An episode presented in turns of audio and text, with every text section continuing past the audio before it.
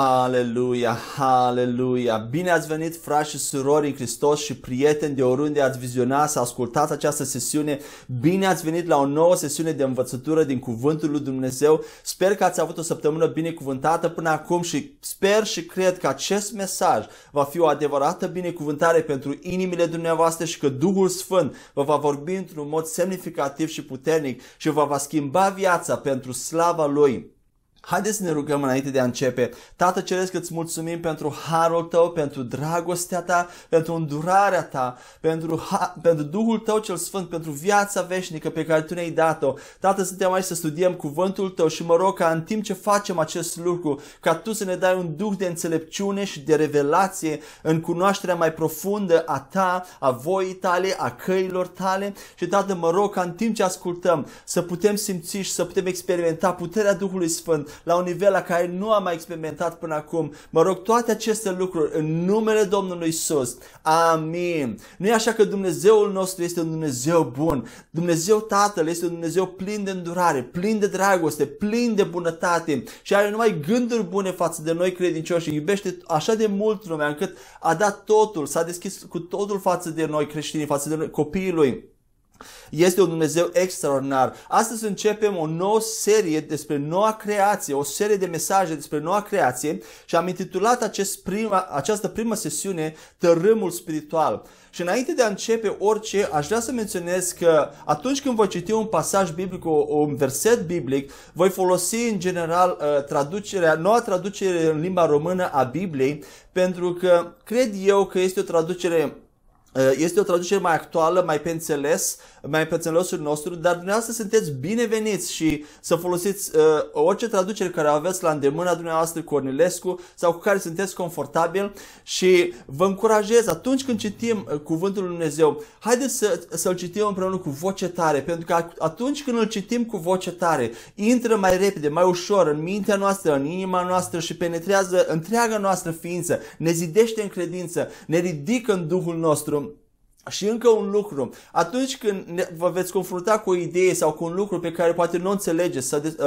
în legătură cu care nu sunteți convins sau convinsă pe deplin, vă, vă rog, vă încurajez să căutați alte trimite, alte versete, să studiați pentru să luați Biblia, să studiați acel subiect, acea idee pentru dumneavoastră și să rugați pe Duhul Sfânt într-un mod sincer să vă ajute, să vă clarifice, să vă deschide ochii inimii, să puteți înțelege care este voia Lui, care este adevărul. A, acest lucru, a, așa fac eu atunci când am un lucru care nu-l înțeleg din cuvântul lui Dumnezeu și vreau să cunosc adevărul, rog pe Duhul Sfânt într-un mod sincer, Duhul Sfânt, ajută-mă, arată-mi care este adevărul aici.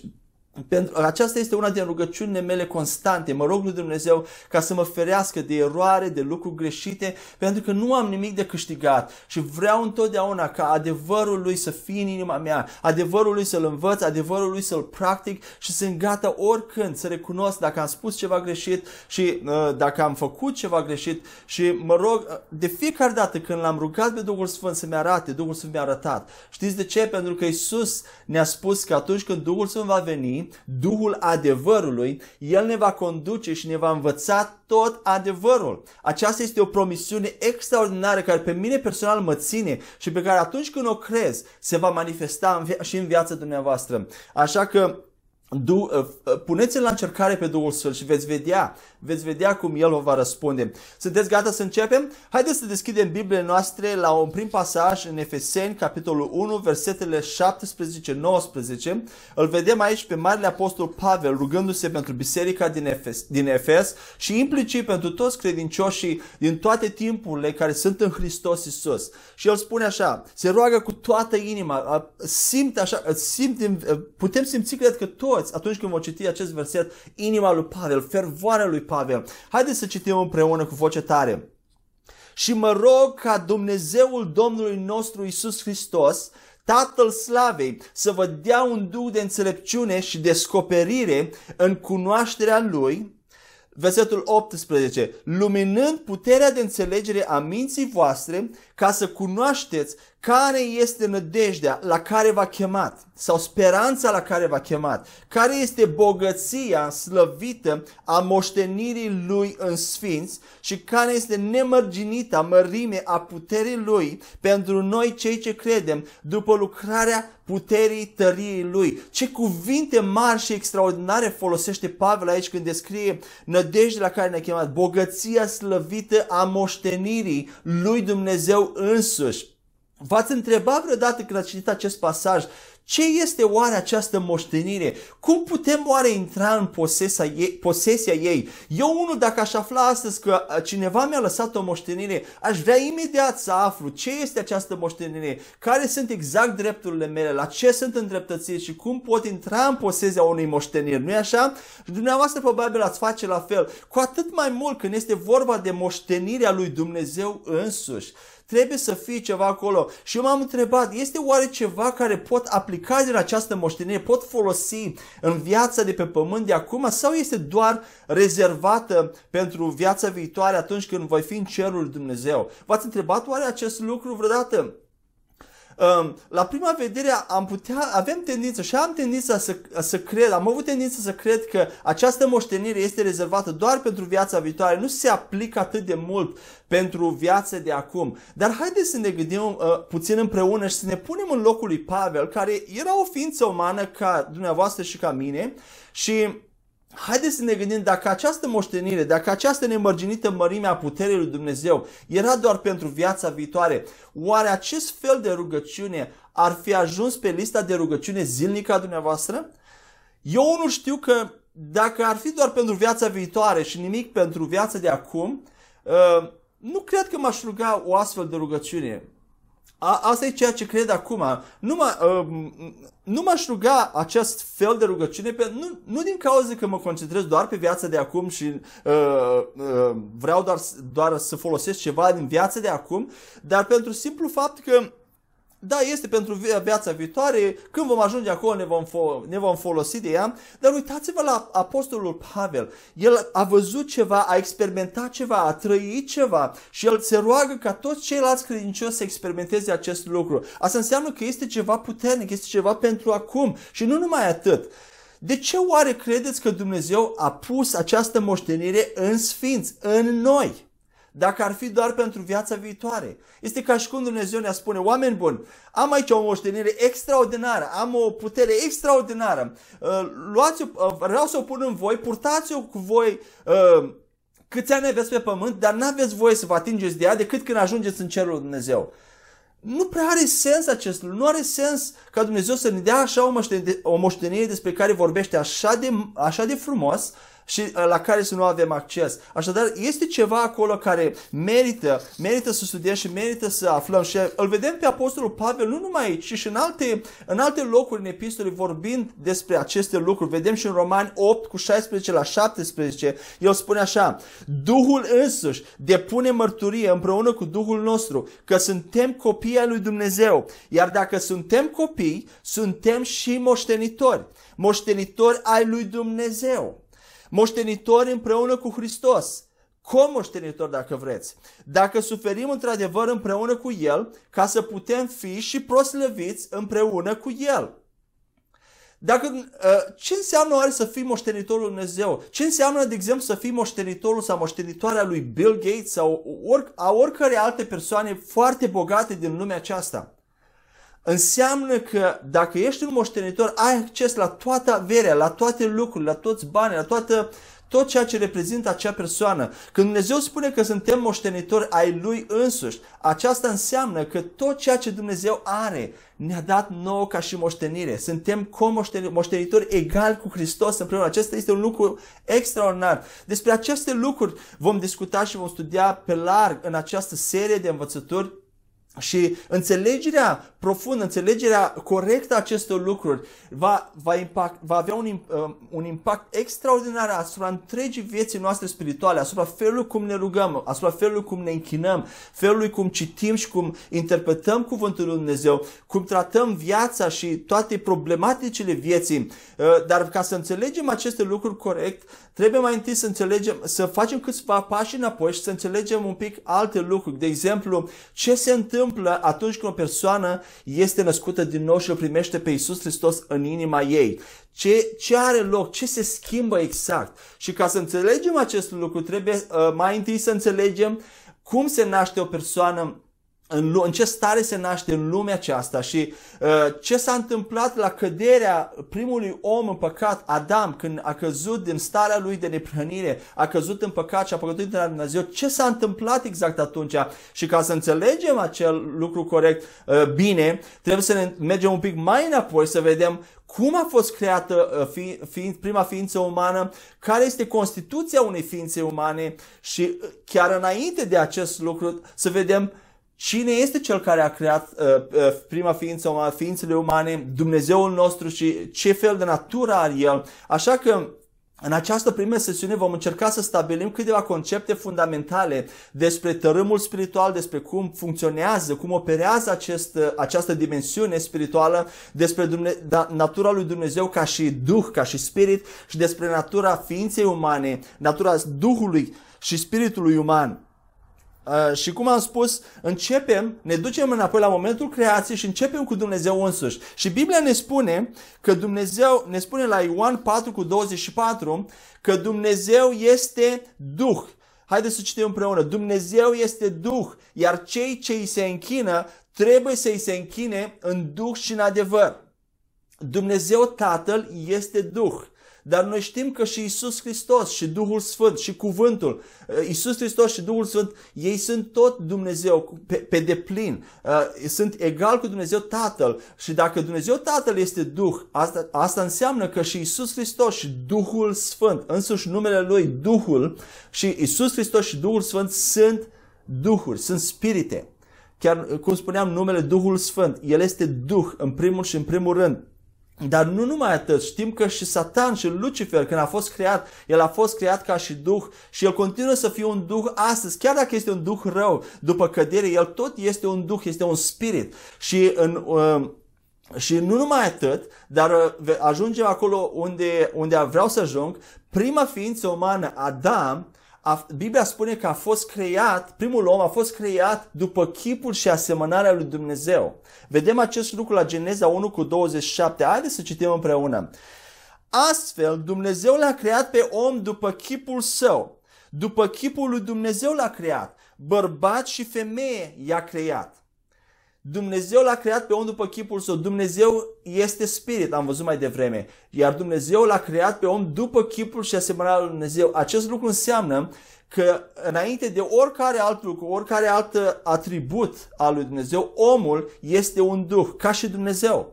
El este un duh și un spirit. Desigur, Dumnezeu Dumnezeu a creat un trup fizic pentru Adam și vedem aceasta la Geneza 2 cu 7. Haideți să citim. Atunci Domnul Dumnezeu L-a modelat pe Adam din țărâna pământului. A modelat un trup fizic și a suflat în nările lui suflare de viață, iar Adam a devenit, a devenit un suflet viu. Dumnezeu a modelat un trup fizic și apoi a suflat suflarea lui de viață, Duhul, Duh din Duhul lui și omul a devenit viu. Deci acesta este primul lucru care aș dori să-l învățăm astăzi, că fiecare persoană și în special fiecare ființă umană, acest lucru mă interesează și acest concept aș vrea să-l stabilesc aici, fiecare persoană, fiecare, observați că nu spun fiecare creatură, dar fiecare persoană creată de Dumnezeu este în primul și în primul rând un spirit, un duh. Și uh, fiecare persoană, fiecare duh este real. Vreau să te întreb pe tine, te, uh, vreau să vă întreb pe dumneavoastră, vă, dumneavoastră vă considerați ca fiind niște persoane reale? Chiar dacă sunteți duh într-un trup, sunteți oare dumneavoastră reali? Desigur, eu mă consider o persoană reală care există, tangibilă. Pentru că vorbesc cu dumneavoastră, am uh, conștiință de sine, știu că există, știu că sunt real. Uh, și uh, adevărata mea persoană nu este acest trup, ci adevărata mea persoană este Duhul pe care Dumnezeu l-a creat. Uh, de ce spun acest? Când, când vorbesc despre o persoană sau un duh că este real, acesta este al doilea punct uh, care aș vrea să-l tratez astăzi. Fiecare spirit fiecare persoană, fiecare spirit este o persoană reală și are o anumită natură. Și când vorbesc despre reală, mă refer la substanță, mă refer la esență, mă refer la un lucru tangibil, palpabil.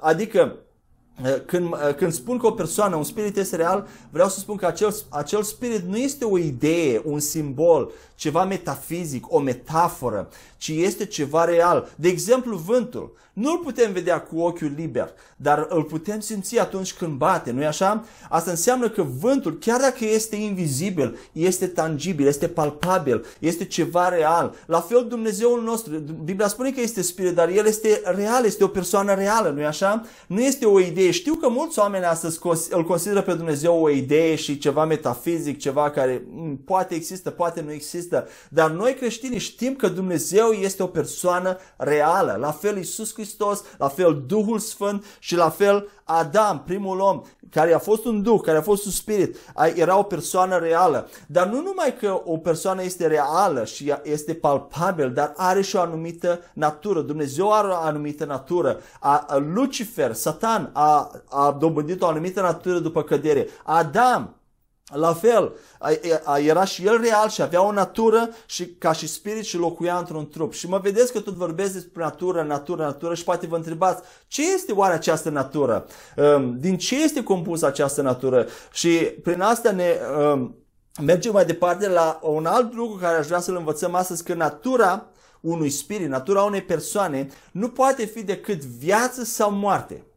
Și când, vor, când spun viață sau moarte, mă refer la viață spirituală și moarte spirituală. Și concept, uh, noțiunea noastră de viață și de moarte este, în general, este un pic limitată la lumea fizică. Ce vreau să spun cu asta? Uh, conceptul nostru de viață este, când ne gândim la viață, ne gândim la existența noastră și la trăirea noastră, la uh, la existență în general. Iar când ne gândim la moarte, ne gândim la anihilare, la uh, dispariție, la trecere din, uh, din, această, uh, din, acest, din această dimensiune. De exemplu, când moare o persoană, știm că urmează o mormântare, știm că acea persoană nu va mai fi printre noi și urmează să treacă în altă dimensiune.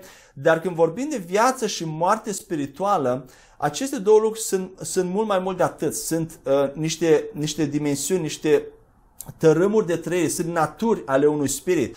Și aș vrea să spun un lucru despre Dumnezeu care poate îl știm, poate nu îl știm, poate l-ați observat în timp ce citiți, în timpul citirii dumneavoastră zilnice a Bibliei. La Dumnezeu nu prea există căi de mijloc, nu prea există jumătăți de măsură, lucruri parțiale, lucruri confuze, ambiguie, amestecături. Ce vreau să spun cu aceasta? Când Dumnezeu se uită la noi, ființele umane, El ne vede, la, la El sunt mai, sunt mai mult, dacă vreți, et, uh, absoluturi eterne. Când se uită la noi, El nu ne vede decât Uh, fie în fața lui ești vinovat sau ești justificat. Ești mort sau ești viu. Ești păcat sau ești neprihănire. Ești moarte sau viață. Ești întuneric sau lumină. Și aș vrea să citim patru pasaje biblice care ne arată exact acest lucru. Uh, primul pasaj este la Efeseni, capitolul 2, versetul 5. Zice așa, ne-a adus la viață împreună cu Hristos, cu toate că eram morți în păcatele noastre. Prin har ați fost mântuiți. Viață, morți. Vii, morți. Efeseni 5 cu 8 zice așa. Odată erați întuneric, dar acum în Domnul sunteți lumină. Trăiți ca niște copii ai luminii. Haleluia! Vedem și aici conceptul de întuneric și lumină. 1 Ioan 3 cu 14. Haideți să citim împreună. Noi știm că am trecut de la moarte la viață, pentru că îi iubim pe frați. Cine nu iubește, rămâne în moarte. Din nou vedem aceste două concepte opuse, moarte și viață, și nu este, ele nu pot fi amestecate. Ești fie viu, fie viu, fie mort. Uh, ultimul, următorul pasaj este de la Ioan 5 cu 24. Adevărat, adevărat vă spun că cine ascultă cuvântul meu, zice Isus, și crede în cel ce m-a trimis, are viață veșnică și nu vine la judecată, ci a trecut de la moarte la viață. Din nou vedem moarte și viață. Vedem aceste două tipuri de naturi, vedem aceste două uh, feluri de naturi și chiar atunci, dacă ne gândim la Adam, când el a murit, când el a, spune Biblia că a murit, în ziua în care a mâncat din uh, uh, copa, din pomul cunoștinței binului și răului, Biblia spune că a murit, totuși trupul și sufletul lui au rămas intacte. nu s-a schimbat nimic semnificativ la acel nivel, dar Dumnezeu, Biblia spune că El a murit. Asta înseamnă că Duhul Lui a intrat în tărâmul morții, a început să experimenteze moarte și a fost separat de Dumnezeu. Când Dumnezeu s-a uitat la El după cădere, l-a văzut mort. Asta înseamnă că Duhul lui, natura spiritului lui, Duhul lui a devenit moarte, a devenit întuneric. Și deși anticipez puțin aici, uh, din, numai din citirea acestor patru pasaje, cred că putem observa că oamenii care sunt în Hristos, care nu sunt în Hristos, sunt morți în Duhul lor, au natura morții spirituale, în timp ce creștinii născuți din nou și care sunt în Hristos au viață eternă în spiritul lor, au viață veșnică în spiritul lor. Aleluia! Și este important să reținem acest lucru pentru că voi prelua acest concept mai târziu și voi explica alte lucruri bazate pe acest lucru și e important să reținem acest lucru că creștinii au viață spirituală în Duhul lor. Uh, și acum poate ne întrebăm ce este această viață spirituală? Că tot vorbim de viață spirituală, viață veșnică sau viață eternă. Folosesc mai multe sinonime ca să ne scoată puțin din uh, poate felul cum am înțeles până acum anumite concepte, pentru că de multe ori se instalează un automatism în citirea noastră Biblie, uh, zilnică a Bibliei și în ascultare de mesaje și veți vedea că voi folosi diferite sinonime pentru ca să putem cu adevărat să ne concentrăm pe acele cuvinte și să vedem ce Duhul Sfânt ne spune uh, mai mult sau poate are ceva mai mult să ne descopere. Așadar, ce este viața spirituală? Și înainte de a vedea o definiție a vieții spirituale, a vieții veșnice care Dumnezeu a pus-o în Duhul nostru, aș vrea să observăm că Dumnezeu Tatăl, Fiul lui Isus Hristos, care este și Cuvântul, și Duhul Sfânt, toate aceste trei persoane au viață veșnică, au viață spirituală eternă în ei înșiși.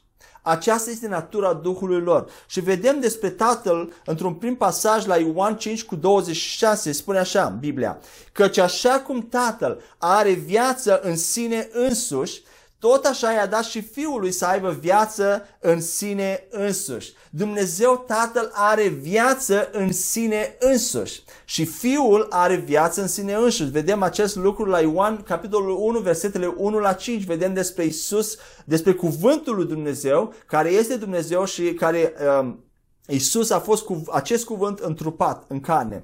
Haideți să citim Ioan 1, 1 la 5. La început era cuvântul și cuvântul era cu Dumnezeu și cuvântul era Dumnezeu. El era la început cu Dumnezeu. Toate au fost făcute prin El și niciun lucru care a fost făcut n-a fost făcut fără El, fără cuvânt. Versetul 4. În El, adică în cuvânt, era viața și viața era lumina oamenilor. Lumina luminează în întuneric și întunericul n-a învins-o și nu o va învinge niciodată. Haleluia! Întunericul niciodată nu va învinge lumina. Atunci când lumina se prezintă într-o cameră, într-un loc, întunericul trebuie să plece. Nu e așa că asta extra, este extraordinar și nu numai aceasta, dar și între viață și moarte, ele nu pot coexista împreună. Ele se anulează unul pe alta, dar observați că este o relație de subordonare între viață și moarte și între lumină și întuneric. Totdeauna viața va guverna moartea și lumina va guverna întunericul. Și vedem acest lucru la la Ioan, la Ioan 1 cu 5. Am văzut aici când am citit. Lumina luminează întuneric și întunericul n-a învins-o. Este extraordinar și aș vrea să reținem acest lucru, că viața guvernează moartea și lumina guvernează întunericul. Mai departe vedem că și Duhul Sfânt are aceeași viață. În Ioan 6 cu 63 Iisus spune, Duhul este cel ce dă viață. Carnea nu folosește la nimic. Cuvintele pe care vi le-am spus sunt Duh și viață. Și încă un verset despre Duhul Sfânt la Romani 8 cu 2. Mă vedeți poate că sunt atât de entuziasmat și atât de mult îmi place cuvântul lui Dumnezeu și sper să vă transmit această dragoste, această foame pentru cuvântul lui Dumnezeu. Că cuvântul lui Dumnezeu, Biblia spune că cel neprihănit va trăi prin credință. Haideți să știm, Romani 8 cu 2.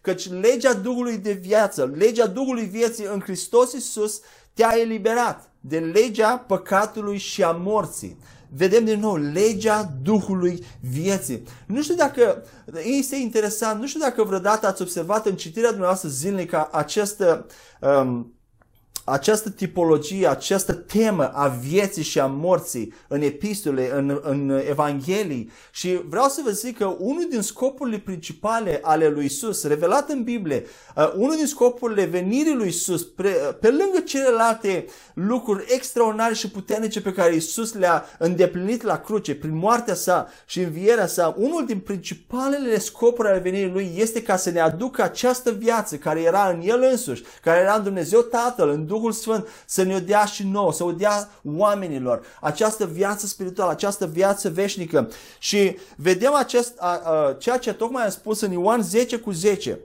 Iisus ne spune, hoțul nu vine decât ca să fure, să înjunghe, să distrugă.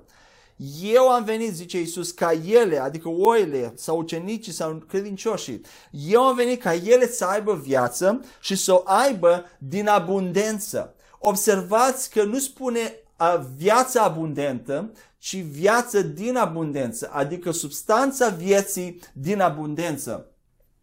Asta nu înseamnă că viața în abundență nu include și viața abundentă, adică existență prosperă, binecuvântată, dar nu este numai atât. Viața în abundență, substanța, natura vieții lui Dumnezeu în abundență este mult mai mult decât atât. Și uh, mai vedem un verset, Ioan 5 cu 24, um, Cred că, da, încă un verset în care vedem scopul lui venirii lui Isus. Adevărat, adevărat vă spun că cine ascultă cuvântul meu și crede în cel ce m-a trimis are viață veșnică și nu vine la judecată, ci a trecut de la moarte la viață. Acum cred că suntem gata să vedem și să, să definim ce este viața eternă, ce este viața veșnică. Și voi spune definiția care am pregătit-o, voi citi-o de două ori și apoi vom citi din Biblie, din, uh, din versetul uh, de unde am luat această definiție. Zice definiția vieții veșnice. Viața eternă sau viața veșnică este natura și substanța lui Dumnezeu uh, însuși din tărâmul eternității. Și voi repeta din nou. Viața veșnică este natura și substanța, dacă vreți, este un pic impropriu spus, dar folosesc acest termen ca să, ca să ne, ne dea de înțeles că este vorba despre ceva real, ceva palpabil. Viața eternă este natura și substanța lui Dumnezeu însuși din tărâmul eternității. Și vedem acest lucru specificat la Ioan 17 cu 3. Și viața veșnică este aceasta. Să te cunoască pe tine, singurul Dumnezeu adevărat, și pe Isus Hristos pe care l-ai trimis tu. Așadar, viața veșnică este cunoașterea lui Dumnezeu Tatăl și a Fiului Iisus Hristos. Acum, haideți să ne gândim, gândește la cea mai bună prietenă ta, cel mai bun prieten al tău, soția ta, soțul tău, când cunoști o persoană foarte bine, nu e așa că încep la un moment dat să îți dai seama ce îi place acelei persoane, ce nu îi place, ce, cum vorbește, cum acționează în anumite situații, care sunt abilitățile, talentele, caracteristicile, atributele acelei persoane. Și la fel este și cu Dumnezeu atunci când îl cunoaștem pe Dumnezeu, cunoaștem natura lui, cunoaștem cum este el, căile lui, felul lui de gândire, felul lui de acționare, puterea lui, um, și așa mai departe. Asta înseamnă că cunoaștem natura lui și uh, implicit uh, natura lui descrie, descrie viața veșnică. Și am pregătit o listă Așadar, viața veșnică este tot ceea ce Dumnezeu este și reprezintă. Și am pregătit o listă, cum spuneam, care include, incorporează tot ceea ce viața vezi, tot ceea ce natura lui Dumnezeu este. Gândiți-vă cum este Dumnezeu, la natura lui Dumnezeu și veți vedea în această listă toate fațetele, nu toate, dar cât de multe am putut uh, culege și cât de multe avem revelate în cuvânt. Fațetele naturii lui Dumnezeu și implicit fațetele și componentele vieții veșnice care este mai mult decât existență fără sfârșit. Așadar, lista. Dragoste, bucurie, pace, viața veșnică este toate aceste lucruri, este tot ceea ce Dumnezeu este și reprezintă. Dragoste, bucurie, pace, răbdare, bunăvoință, bunătate, credincioșie, gentilețe, autocontrol, disciplină, sfințenie, neprihănire, smerenie, claritate, integritate, sinceritate, adevăr, generozitate, sănătate fizică, prosperitate, înțelepciune, succes, victorie, putere și tărie.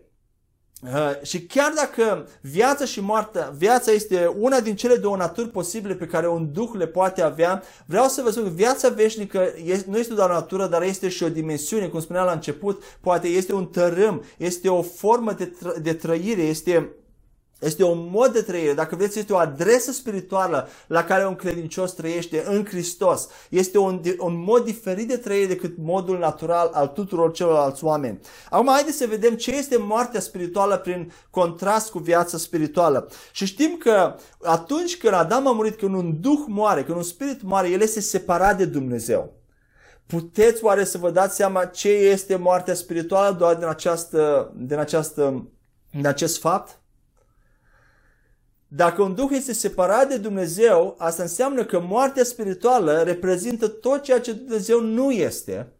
Și am văzut mai înainte ce este Dumnezeu, ce este viața spirituală. Acum vedem că moartea spirituală este opusul vieții spirituale. Și anume, este tot ceea ce Dumnezeu nu este. Și iarăși am pregătit o listă pe care aș vrea să o citesc și să fim atenți atunci când citim.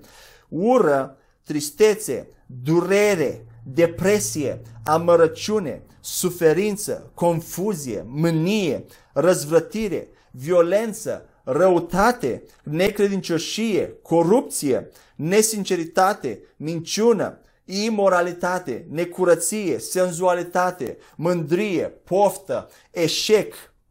Da? Este moarte. Orice fel de eșec este moarte spirituală. Slăbiciune, păcătoșenie, lăcomie, boală fizică, lipsă, blestem, sărăcie, frică, nesăbuință, ignoranță, idolatrie, gelozie, beție și certuri.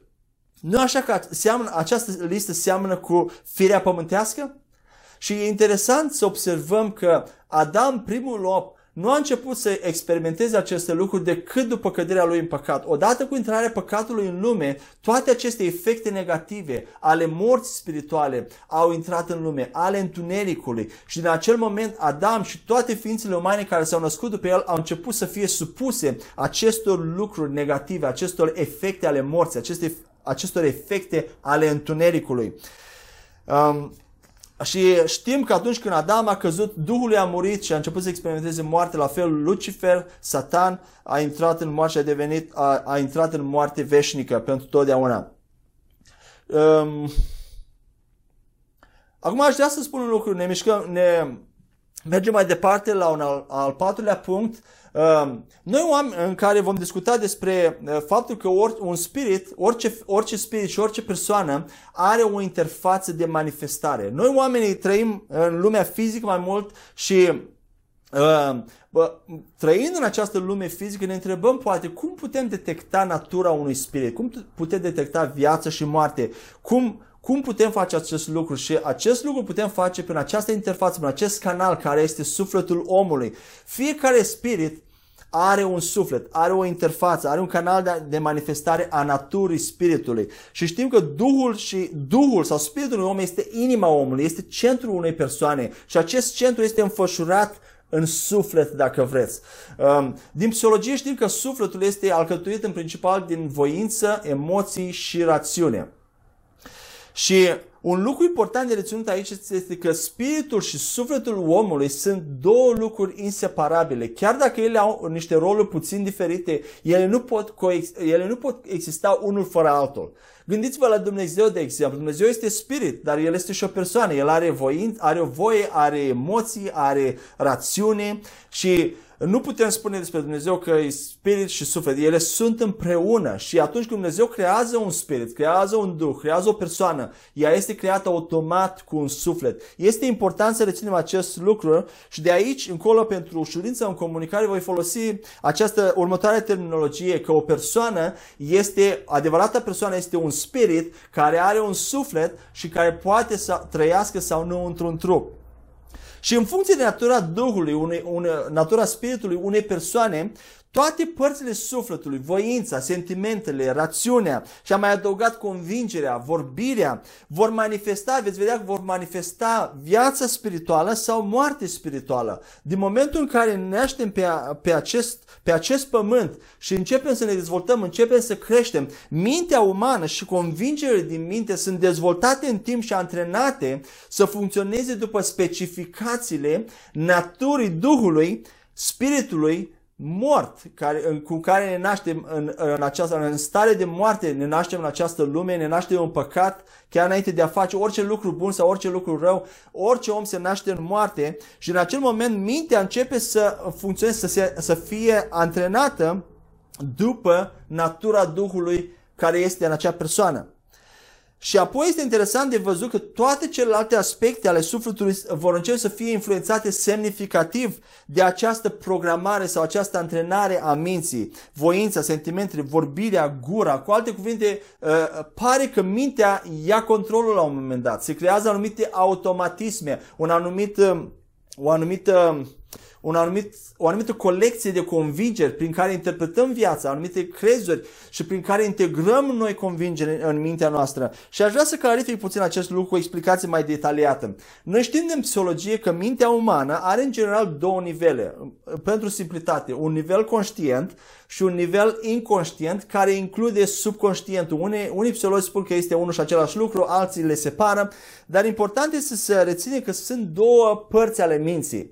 Una este conștientă, cealaltă este inconștientă. Iar în partea aceea inconștientă sunt stocate memoria de termen lung, sunt stocate sau salvate, să zic așa, să, uh, toate convingerile, toate obiceiurile, toate dependențele pe care le construim în timp, bune sau rele, toate experiențele pe care am trecut împreună, cu toate sentimentele, senzațiile, culorile, mirosurile care au însoțit acele, acele momente specifice în timp. Nu ați observat niciodată atunci când gustați sau mirosiți sau auziți ceva, deodată o întreagă experiență din trecut despre care nu erați conștient în acel moment, vine în, în mintea dumneavoastră conștientă și parcă o retrăiți cu toate, cu toate senzațiile, culori, miros, uh, gust, auz care le-ați trăit în trecut.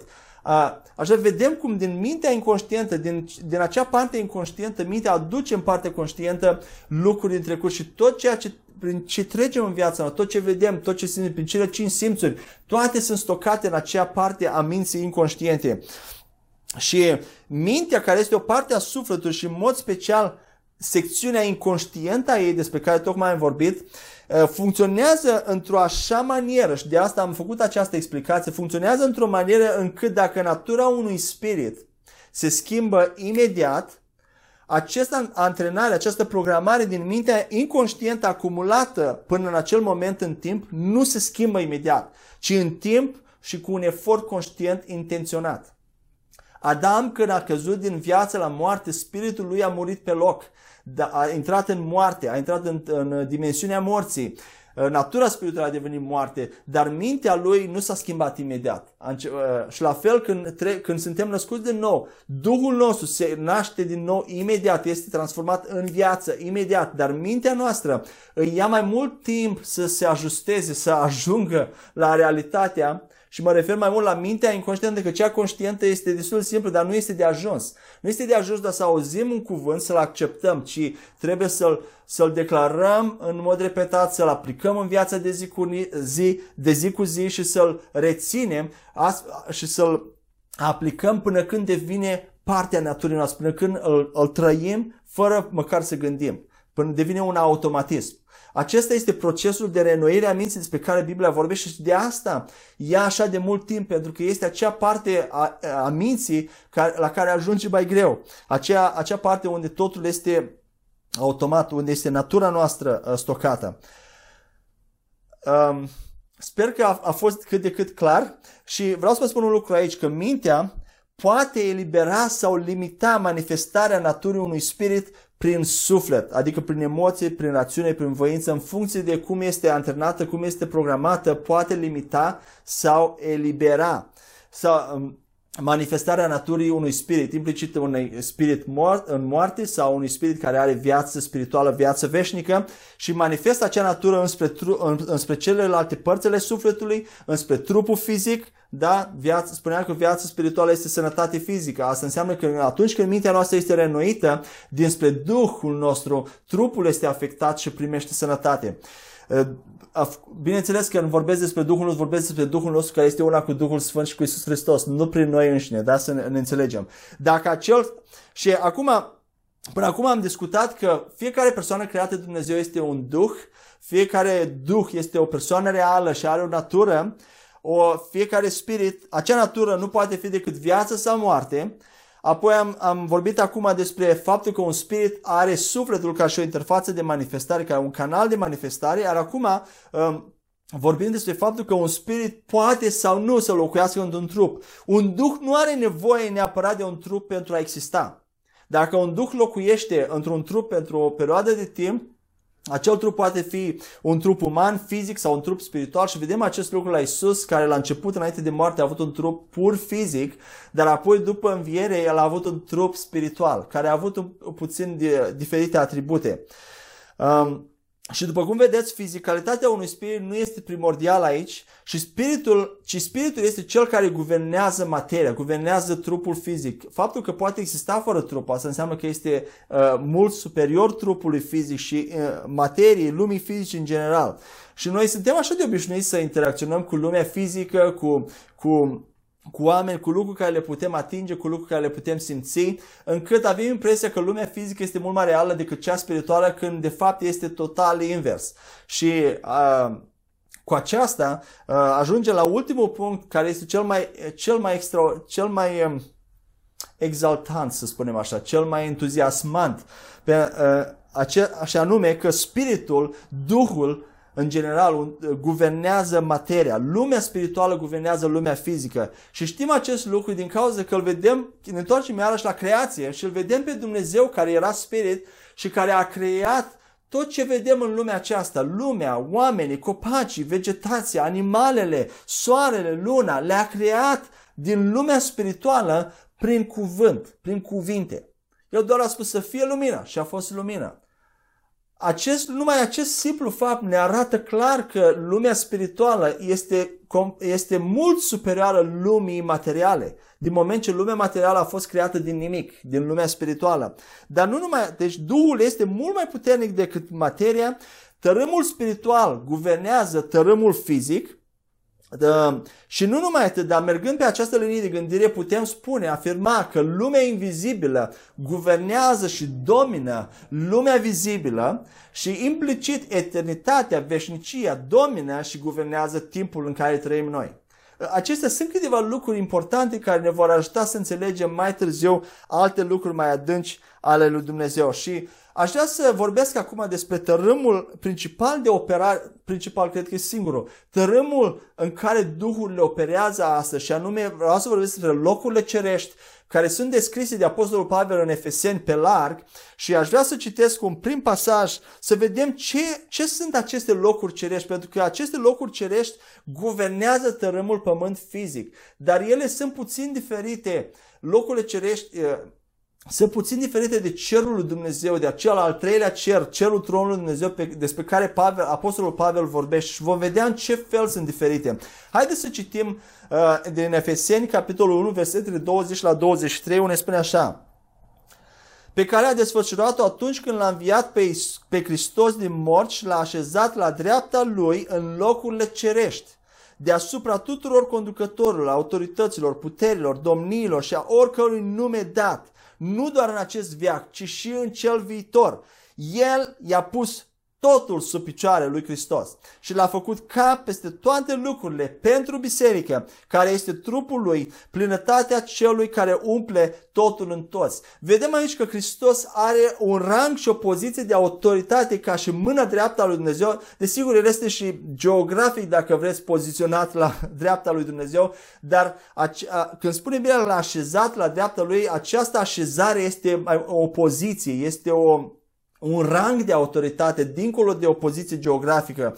Și Hristos are cea mai mare autoritate în locurile cerești. Spune Biblia la 21 aici, la verset spune deasupra, în engleză spune cu mult deasupra tuturor celorlalți conducători, autorități spirituale, puteri, domnii și deasupra oricărui nume dat în acest viac și în viacurile viitoare. Și nu numai atât, observați la 22 și 23 că Dumnezeu a pus totul sub picioarele lui Hristos.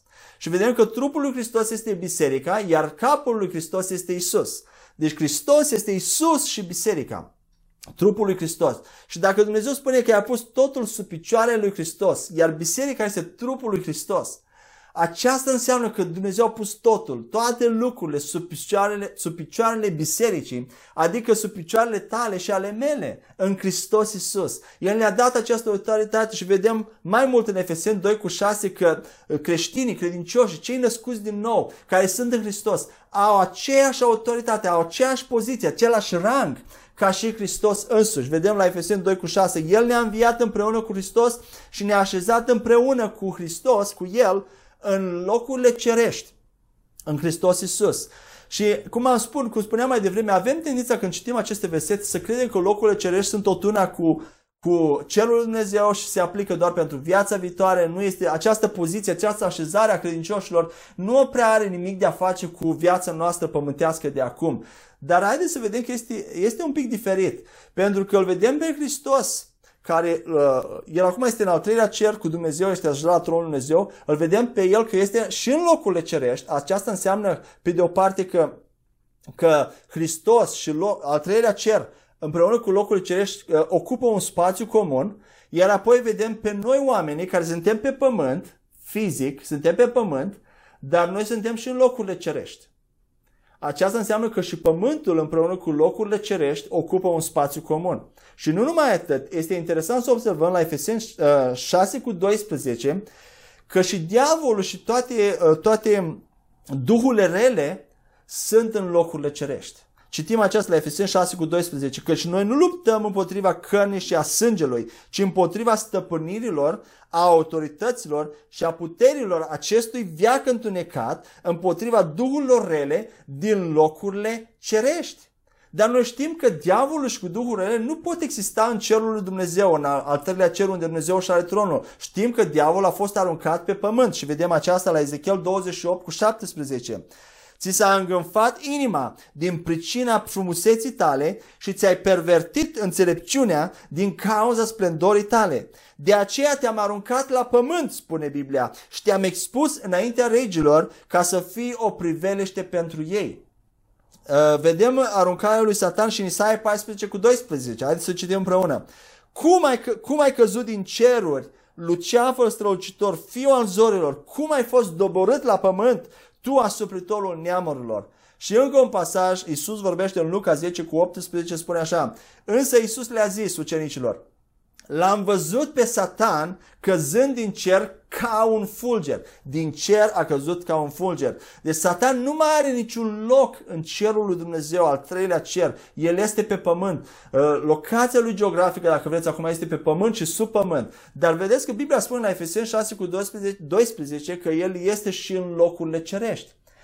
Asta înseamnă că din nou pământul și locurile cerești ocupă un spațiu comun. Și vedem pe diavol care are o autoritate limitată pe pământ și în locurile cerești, apoi vedem pe, pe Isus Hristos care este în tronul lui Dumnezeu, dar el are cea mai mare autoritate, are toată autoritatea în locurile cerești, da? și apoi ne vedem pe noi credincioși care suntem pe pământ, dar suntem și în locurile cerești.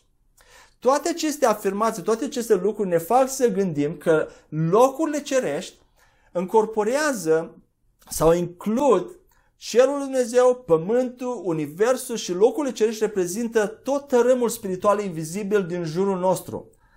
Și acest lucru, această, această descoperire schimbă complet lucrurile. Pentru că până acum am crezut că locurile cerești sunt undeva acolo, nu mă afectează pe mine prea mult, voi vedea în viața viitoare, dar acum vedem că locurile cerești de fapt este lumea spirituală invizibilă din jurul nostru. Și în acel tărâm, Hristos, împreună cu credincioșii, au, are cea mai mare autoritate, autoritatea asupra diavolului, asupra lumii materiale, lumii fizice și din moment ce diavolul, știm că diavolul se interpune în lumea fizică, influențează lumea fizică, lumea naturală din lumea spirituală, atacă, um, um, vine cu tot felul de planuri, uh, știm că el intervine, ca și spirit, intervine în lumea materială. Acum vreau să vă întreb, noi credincioși care avem autoritatea lui Hristos, avem uh, rangul lui Hristos de autoritate și de putere în lumea invizibilă, cu cât mai mult putem schimba uh, lumea fizică, lumea materială, lumea naturală, cu, cu atât mai mult avem, putem să îl ținem pe diavolul sub picioarele noastre, pentru că ierarhia de autoritate s-a schimbat după cruce. Înainte de cruce, era o anumită ierarhie, era Dumnezeu Tatăl, Isus și Duhul Sfânt, care oricum Tatăl este cea mai mare autoritate, dar apoi era diavolul și duhurile lui rele pe locul uh, 1, după Dumnezeu, care nu, nu le includem aici, și apoi pe al doilea loc era uh, tot restul lumii. Da? Vedem în Iov că diavolul se prezintă înaintea lui Dumnezeu cu, cu autoritatea lui Adam și el vine în cerul lui Dumnezeu, atunci avea acces la cerul lui Dumnezeu cu autoritatea lui Adam. Dar după cruce, uh, ierarhia de autoritate și putere în locurile cerești s-a schimbat dramatic. Îl avem, după cruce, îl avem pe Dumnezeu Tatăl, desigur, dar apoi pe primul loc este Hristos, care este reprezentat de Isus și biserică. Deci Hristos are prima autoritate, cea mai înaltă autoritate din tot universul, iar pe locul 2 este diavolul și duhurile rele, iar pe locul 3 sunt toți ceilalți oameni care nu sunt născuți încă din nou. După cruce, biserica este deasupra diavolului. Are toată autoritatea lui Hristos în cer și pe pământ. Când spun aceasta, nu înseamnă că are autoritate mai mare decât Dumnezeu, dar în, în, lumea, materi- în lumea spirituală, în locul cer, Pavel spune că noi vom judeca îngerii. Noi suntem cunoscuți ca și mâna la dreapta a lui Dumnezeu. Vă dați seama ce, ce privilegiu este acest să fii mâna dreapta a cuiva? Asta înseamnă că în Hristos Iisus, asta înseamnă că acea persoană are drepturi de pline are, cunoaște, uh, cunoaște, când cineva este mâna dreaptă a unei alte persoane, înseamnă că mâna dreaptă cunoaște foarte bine uh, uh, acea persoană, are dreptul să acționeze în favoarea acelei persoane, are o foarte mare autoritate. La fel, când Biblia spune că noi, credincioși în Hristos, suntem mâna dreaptă a lui Dumnezeu pe acest pământ. Uh, uh, din lumea spirituală este ceva extraordinar, extraordinar. Um, și când, când înțelegem acest lucru, acest lucru ne va schimba viața, pentru că uh, vreau să observați că diavolul are o anumită autoritate limitată și put- um, de fapt nu mai are nicio autoritate, are abilitate, are putere. Ce vreau să spun cu asta? De exemplu, un hoț, când atacă, uh, intră în casa ta, el are puterea să facă stabilitate, dar el abuzează de ea. El nu are autoritate legală să fie acolo. Și când tu îl găsești în casa ta, vei suna poliție sau vei încerca să-l dai afară pentru că nu are autoritate și tu ai abilitate, tu ai, deși diavolul are anumită abilitate și atacă pentru că știi, încearcă să-i înșele, să-i, să-i mintă, să-i țină la același nivel ca atunci când erau uh, înainte de a primi pe Hristos, deși ea face aceasta, vreau să știți, vreau să știți astăzi că credincioșii au autoritate, am primit autoritate și putere cu mult dincolo de cea a diavolului. Și Biblia ne spune la Luca 10 cu 19 că noi am primit autoritate să călcăm peste șerpi și peste scorpioni și peste toată puterea vrăș, uh, peste, să călcați peste șerpi peste scorpion și peste toată puterea dușmanului și nimic, nimic nu vă va răni, spune, spune Biblia. Și, și nu numai atât, dar la 1 Ioan 3 cu 8, Biblia ne spune că Fiul lui Dumnezeu a fost arătat pentru acest lucru, ca să distrugă lucrările diavolului. De asta se manifestă Fiul lui Dumnezeu prin noi, ca să distrugă lucrările, lucrările diavolului. Haleluia! Acest este un lucru extraordinar. Acum haideți să recapitulăm puțin ce am învățat astăzi și anume că ceea ce, ce că uh, noi suntem creați ca și, duhuri, uh, ca și duhuri în primul rând, avem un suflet și trăim într-un trup fizic. Duhurile noastre reprezintă adevărata noastră persoană și ele au o anumită natură care nu poate fi decât, cum am spus, viață și moarte. Și când ne naștem în această lume, natura duhurilor noastre este moarte sau păcat sau întuneric. Aceste lucruri sunt una și același lucru. Sunt de, suntem născuți cu o natură a morții, a păcatului, datorită păcatului primului Adam, prin care moartea a intrat în lume și, cu alte cuvinte, noi am fost născuți și am spus și mai devreme că suntem născuți păcătoși. Înainte de a face orice lucru rău, suntem păcătoși. Avem o a firea pământească deja în noi, firea păcătoasă. Avem un principiu al răului care este deja în noi. O lege, spune Pavel, a păcatului și a morții care funcționează în, în trupul nostru. Și care lucrează, dinspre, lucrează moarte dinspre duhurile noastre, spre suflet, spre trup și spre lumea exterioară. Și sufletele noastre, voința noastră, o să observați că sentimentele noastre, vorbirea noastră, convingerile noastre, mintea noastră, toate sunt învățate, se învață să manifeste moarte, adică tot ceea ce Dumnezeu nu este. Și vedem asta că deși suntem capabili să mai facem lucruri bune pentru că avem cunoștința binului și răului, că Adam a mâncat din trup, din pomul binului, cunoștinței binului și răului și încă avem o conștiință, încă putem face lucruri și fapte bune. Dar cu toate acestea, ă, tiparul sau modelul consistent în viața noastră o să observați că este moarte. Și trupurile noastre sunt supuse oricând bolii, slăbiciunii și nu în ultimul rând morții fizice. Și uh, observăm uh, încă un lucru, că tiparul consistent, modelul consistent al, al lumilor noastre în care ne uh, dezvoltăm viața, în care ne trăim viața, este, are suișuri, coborâșuri și poate mai mult coborâșuri și nu numai atât, dar suntem supuși lipsei, sărăciei, uh, certurilor, disensiunilor, tensiunilor la muncă, boli în trupul noastre ale copiilor noștri, certurilor, tensiunilor în căsătorie, dar slavă lui Dumnezeu, cum spune Pavel în Romani 8, slavă lui Dumnezeu că atunci când îl primim pe Hristos în inima noastră, atunci când suntem născuți din nou, toate aceste lucruri se schimbă și natura Duhului noastre devine viață în Hristos și primește cea mai mare autoritate și putere în tărâmul spiritual invizibil, anume și anume în locurile cerești. Și cum am spus, dacă diavolul poate afecta lumea, lumea vizibilă din cea invizibilă și lumea naturală din cea supranaturală, cu atât mai mult noi credincioși avem această putere prin rugăciune, prin credință, să schimbăm lucruri în lumea materială, să distrugem lucrările întunericului, boala, lucrările, așa cum am spus la unii 1, 3 cu 8, Duhul Lui Dumnezeu, Fiul Lui Dumnezeu dorește asta, asta este voia Lui perfectă. Când faptul că aveam această autoritate nu înseamnă că domnim peste oameni, ci noi suntem chemați să le arătăm lui Dumnezeu, să reprezentăm pe Dumnezeu în fața oamenilor, să le arătăm oamenilor dragoste, să le arătăm uh, îndurarea lui Dumnezeu, bunătatea lui Dumnezeu și să îi liberăm, să distrugem întunericul diavolului, întunericul și lucrările diavolului, acele efecte ale morții spirituale care le-am văzut mai devreme, slăbiciune, boală, sărăcie, să ne chemați să ne rugăm pentru oameni. Și aș vrea să închei, închei uh, uh, cu niște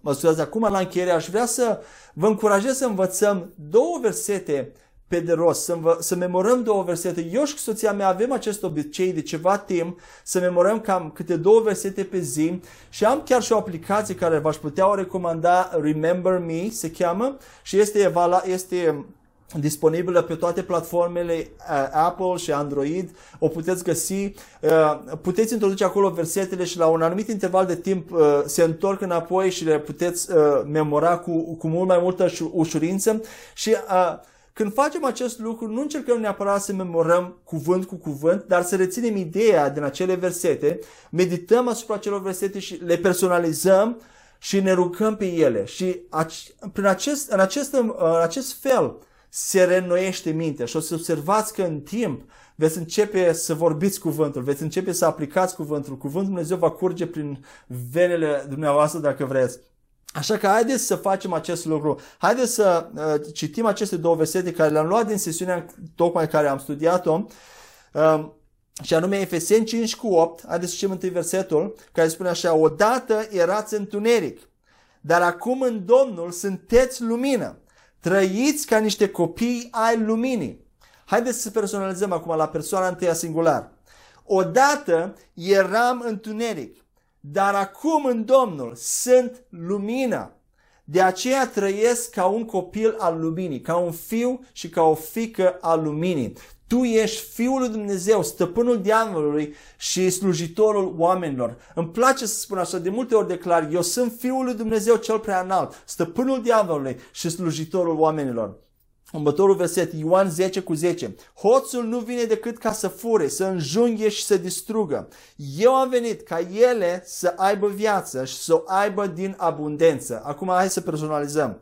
Hoțul nu vine decât ca să fure, să înjunghe și să distrugă. Isus Hristos a venit ca eu să am viață și să o am din belșug.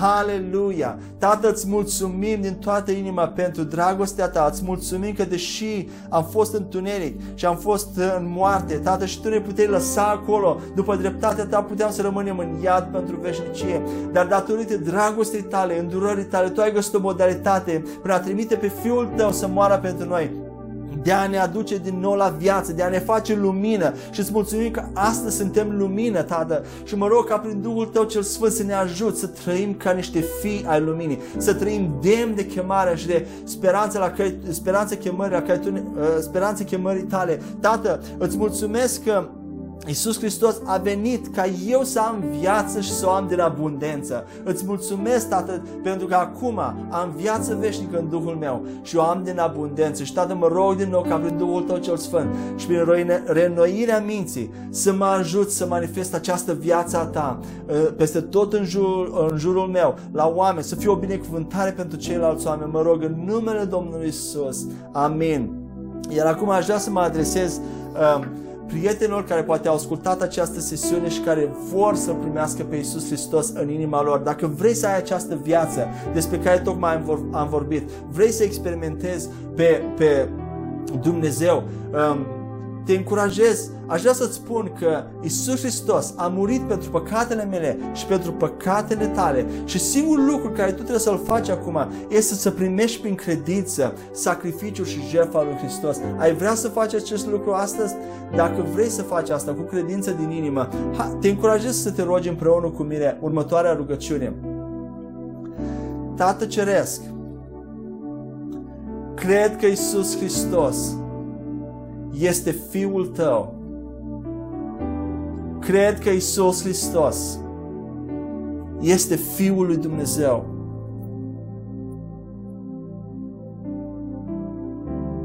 Tată, îți mulțumesc că acolo la cruce Tu ai murit pentru păcatele mele, ai fost îngropat și ai, ai înviat a treia zi. Astăzi proclam cu credință în inimă pe Iisus Hristos ca și Domn și Salvator al vieții mele. Și primesc cu credință dragostea ta, iertarea de păcate. Și îți mulțumesc, Tată Ceresc, pentru bunătatea ta veșnică, pentru îndurarea ta și pentru dragostea ta. În numele Domnului Isus. Amin.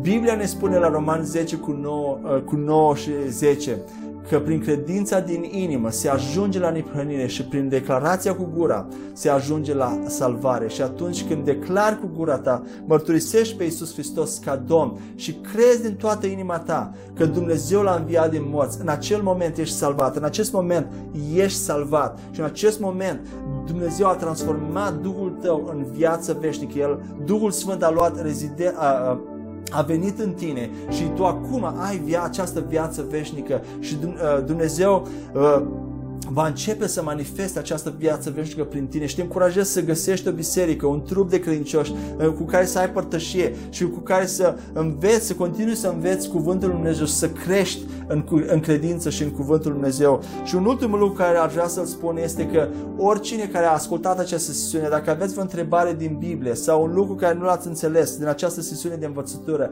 sau aveți vreun lucru care vă confruntați o problemă în familie, în finanțe, cu copii, o anumită dependență, poate o boală fizică în trupul dumneavoastră sau în trupul unei persoane dragi dumneavoastră.